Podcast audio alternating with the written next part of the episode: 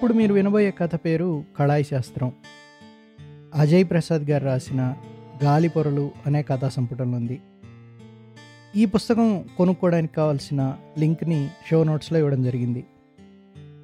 అలాగే ఈ కథపై మీ అభిప్రాయాన్ని స్పాటిఫై యాప్ ద్వారా తెలపవచ్చు ప్రతి మనిషి జీవితంలో తారసపడే నిరంతరమైన వెతుకులాట గురించి రాసిన చక్కటి కథ కళాయి శాస్త్రం.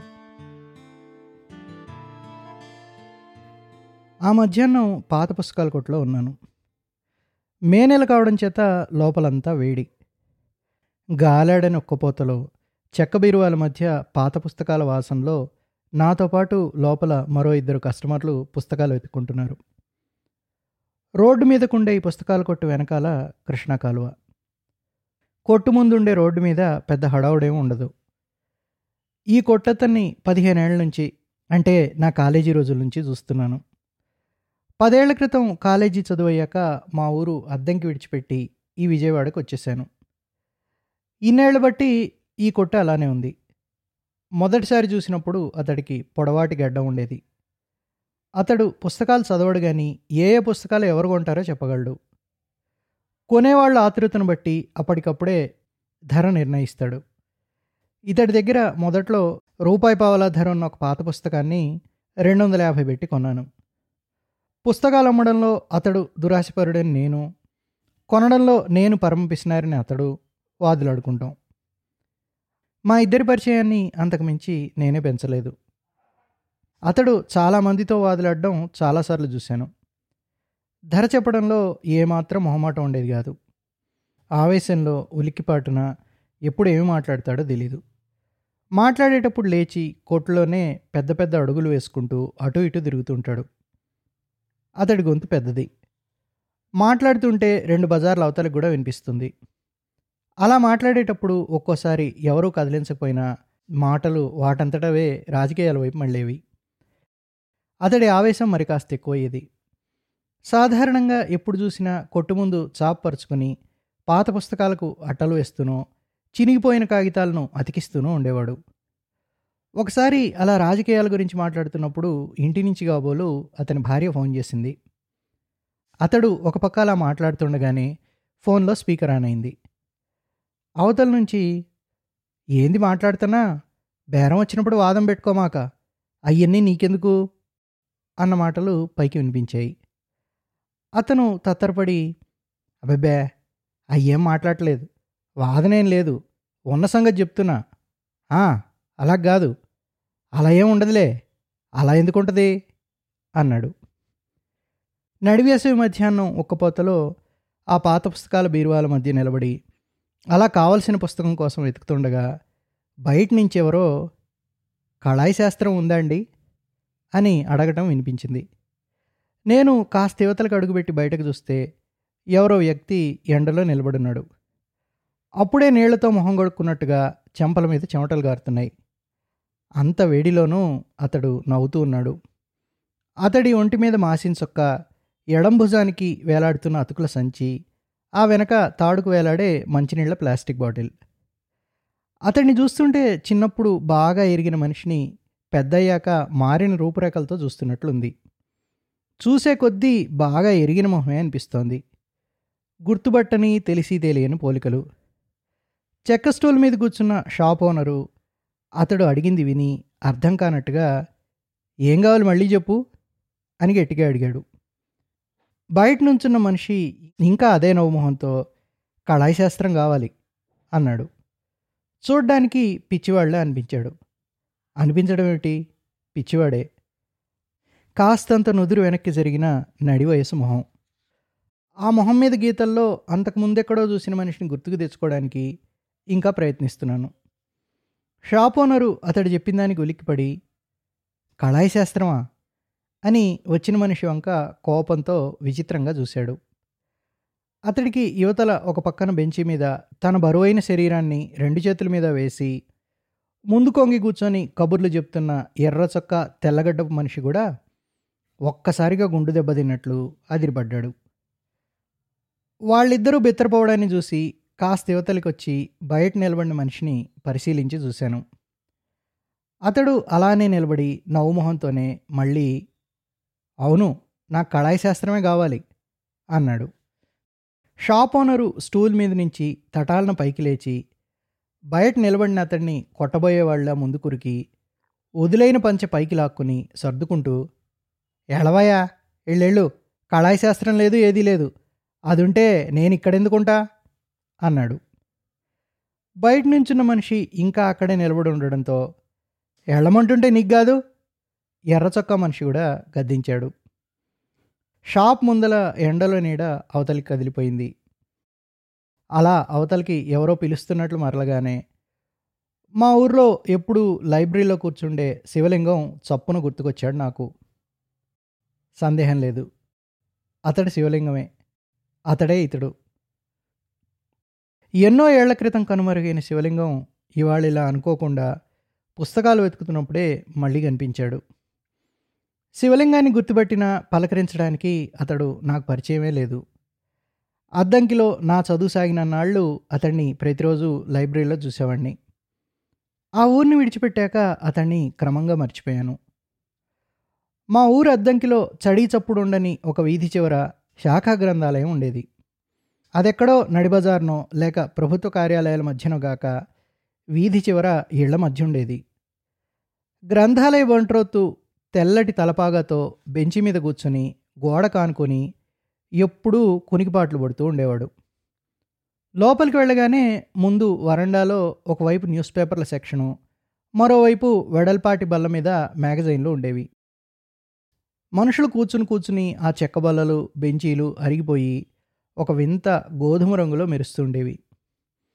శివలింగం రెండు పూట్ల లైబ్రరీ తెరిచిన దగ్గర నుంచి మూసేదాకా దినా వారపత్రికల సెక్షన్లో కూర్చునేవాడు. అతడి పని పేపర్లను పత్రికలను చదవడం కాదు. తిరగేస్తుండటం. కాగితాల మధ్య వెతకడం. ఊరికే ఒకదాని తర్వాత ఒకటి. అదే పనిగా పేజీలు తిరిగేస్తూ కాళ్ళు ఊపుకుంటూ కాసేపు అటు ఇటు చూస్తూ మళ్ళీ చూపుడు వేలతో నాలుక మీద తడెద్దుకొని పేజీలు తిప్పుతూ అలా అతడికి మతిస్థిమితం ఉండేది కాదు. గ్రంథాలయ బంట్రోత్కి అతడికి పడేది కాదు. పత్రికల బల్ల దగ్గరే స్టూల్ మీద కూర్చుని గోడకి చేరగలబడి తల గోడ కానించి నిద్రపోయే ఆ బంట్రోత్తు ఒక్కోసారి ఉన్నట్టుండి కదలకుండా అలానే కళ్ళు తెరిచి శివలింగం వైపే చూసేవాడు. ఒకసారి శివలింగం చేతిలోని న్యూస్ పేపర్ని లాక్కుని విసురుగా టేబుల్ మీద పడేసేవాడు.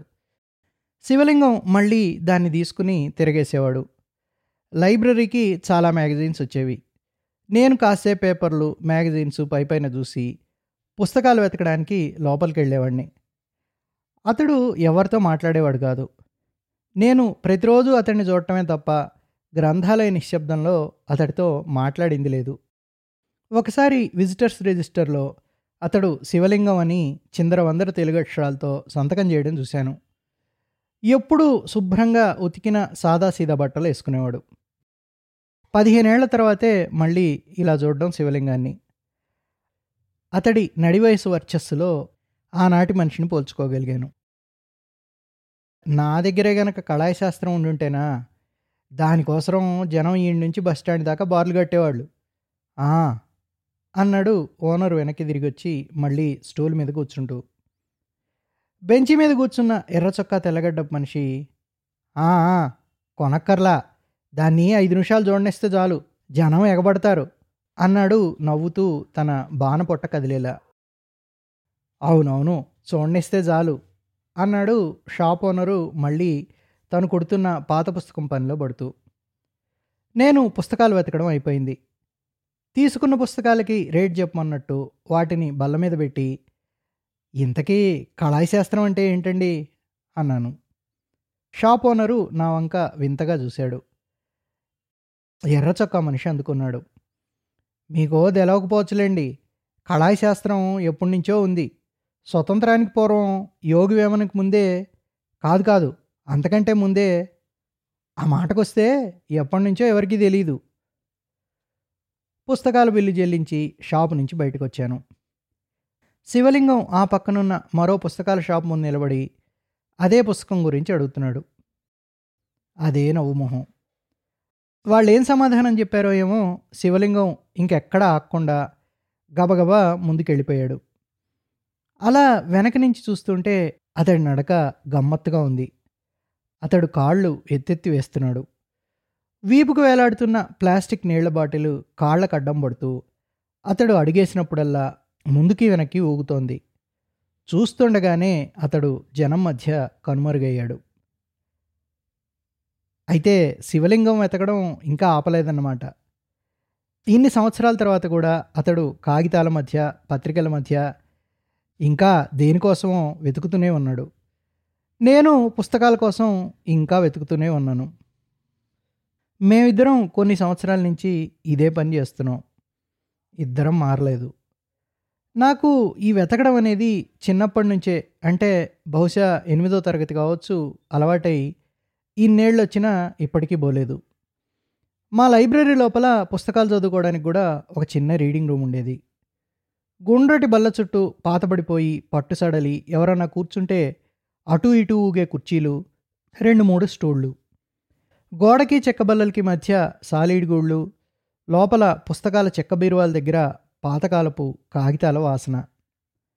అక్కడ మా స్కూల్ తెలుగు మాస్టారు జ్యోతి చంద్రమౌళి గారు తలుపు గుమ్మంలో నిలబడి పెరటి వెనక వైపు నుంచి వచ్చే పగటి వెలుతురులో ఒక చేతిలో పుస్తకంతో మరో చేత్తో పద్యపాదాలను వేళ్ళతో గణించుకుంటూ ఎప్పుడన్నా కనిపించేవాడు.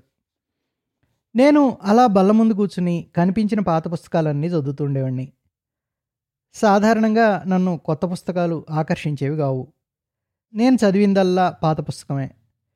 కొన్నిటికి మొదలు చివర ఉండేవి కావు. రచయితల పేర్లు ఉండేవి కావు. ఉన్న వాళ్ళ పేర్లు గుర్తుండేవి కావు. వేళ్ళు తగిలి పసుపు రంగు కాగితాలు ముక్కలుగా రాలిపోతుండేవి.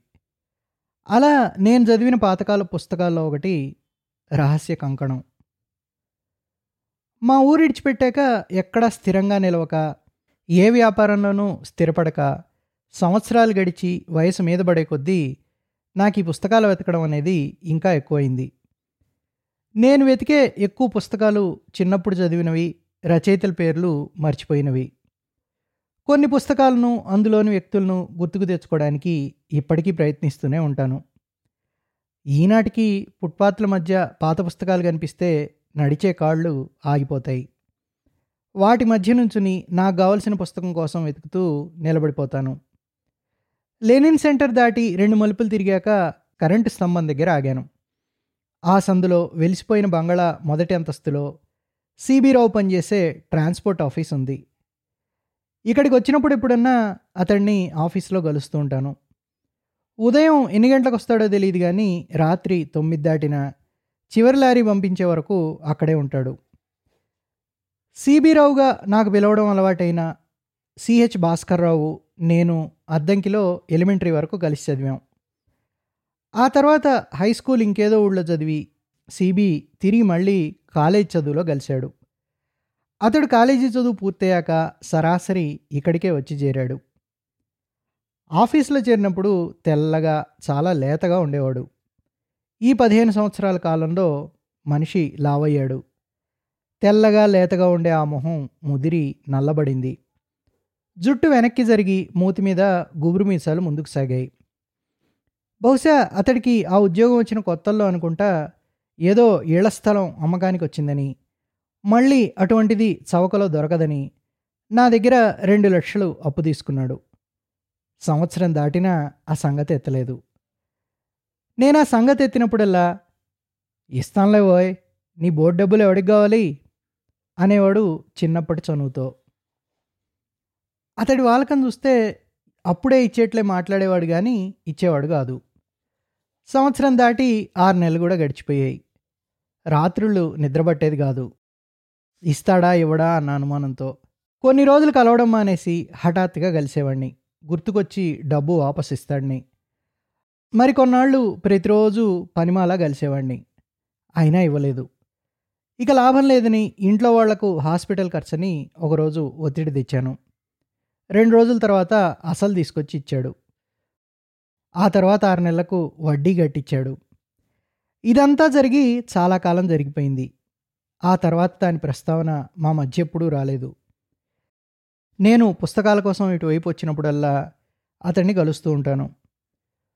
లోపలికి వెళ్ళేసరికి అతడి చుట్టూ ఇద్దరు ముగ్గురు హమాలీలు లారీ డ్రైవర్లు మోగున్నారు. ఆ హడావుడిలో నన్ను చూడగానే లోపలికి రమ్మన్నట్లు సైగ చేశాడు. ఏంటి సంగతి? పుస్తకాల కోసం వచ్చావా? అన్నాడు సిబిరావు లోపలికి పోగానే. తనకు తెలిసిన విషయమే పలకరింపు కోసం.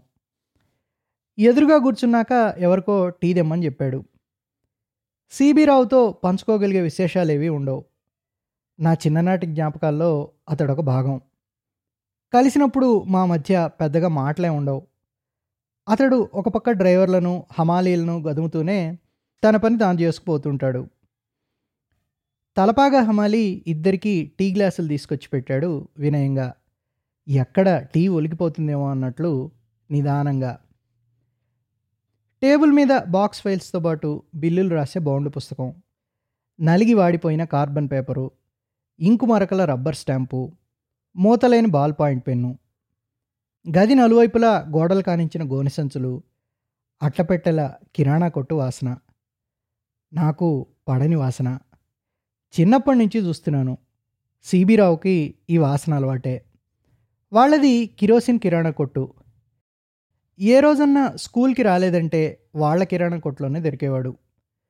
కొట్లో కూర్చోవడం చేత అతడికి లెక్కలు బాగా వచ్చాయి. లెక్కలు బాగా రావడం చేత ట్రాన్స్పోర్ట్ ఆఫీస్లో గుమాస్తా ఉద్యోగం దొరికింది. నాకు లెక్కలు ఇంగ్లీషు రెండూ రావు. సిబిరావు కనీసం కాలేజీ చదువన్న పూర్తి చేశాడు. డిగ్రీ సబ్జెక్టులు మిగిలిపోయి అది పూర్తి చేయకుండా కొంతకాలం హార్డ్వేర్ షాప్ పెట్టి దివాలా తీసి సినిమా హాల్ లీజుకి తీసుకుని అక్కడా నిలవక చివరికి ఎటు కాకున్నాను. సరిగ్గా ఆ రోజుల్లోనే నేను కూడా అతడి దగ్గర వ్యాపారం కోసం అప్పు చేశాను. చాలా నెలల పాటు వడ్డీ కూడా కట్టలేదు. దాని మూలంగా మా ఇద్దరి మధ్య స్నేహం కొంతకాలం చెడింది. ఓ రోజు పొద్దున్నే వచ్చాడు డబ్బు వసూలు కోసం. మా ఇద్దరి మధ్య ఆ రోజు చాలా వాదనైంది తెలిసిన వాళ్ళ దగ్గర నుంచి డబ్బు తెచ్చి ఆ రోజే అతనికి ఇవ్వాల్సిన బాకీ ఇచ్చేశాను. దాని తర్వాత మా ఇద్దరి మధ్య లావాదేవీలు లేవు. చాలా రోజులకు ఇదివరకట్లా మళ్ళీ మామూలు స్నేహితులం అయ్యాం. మాలో తెలియని శంకలు ఇప్పటికీ అలానే ఉండిపోయాయి. మా పలకరింపులు కలయికలు డబ్బు ఇచ్చిపుచ్చుకునే అవసరాలకి అతీతంగానే ఉండిపోయాయి. నేను కొన్న పుస్తకాల్ని సిబిరావు పై పైన తిరిగేసి చూస్తూ ఇంకా నీకు పిచ్చిపోలేదరా అన్నాడు. ఊళ్ళో ఉన్నప్పుడు నా పుస్తకాలు చదివే అలవాటు వీడికి వింతగా ఉండేది. అంతసేపు ఏం చేస్తావురా ఆ లైబ్రరీలో? అనేవాడు. అక్కడే పనిచేసే మరో మనిషి మోకాల మీద కూర్చుని గోడ కానించిన పార్సిళ్ళ లెక్క చూసుకుంటున్నాడు. సీబీరావు ఏదో చెబుతున్నాడు కానీ నాకేది చెవికెక్కడం లేదు. అక్కడంతా వాసన. కిరసనాయిల వాసన గోనె సంచులు ఉల్లిపాయల కిరాణా కొట్టు వాసన హమాలీలు ఏదో గోనె సంచితో కట్టిన పెట్టిని లోపలికి మోసుకొస్తున్నారు. అక్కడ కూర్చోబుద్ధి కాలేదు. మళ్ళీ కలుస్తానని బయటికి వచ్చేసాను ఆఫీస్ నుంచి కిందికి దిగి రోడ్డు మీద నించున్నాను. విశాలమైన రావి చెట్టు నలువైపులా బాహువులు చాచి నించునుంది. ఎండకు మెరుస్తున్న ఆకులు గాలికి రెపరెపలాడుతున్నాయి. భూమి మీద శాంతినివ్వగల చోటేది? ఏదో జంతువు పెద్ద పెట్టును కుమ్మినట్లు ఏదో దిగులు రేగుతుంది. చెట్టు కింద నించున్న మొహానికి వేడి గాలి కొట్టింది.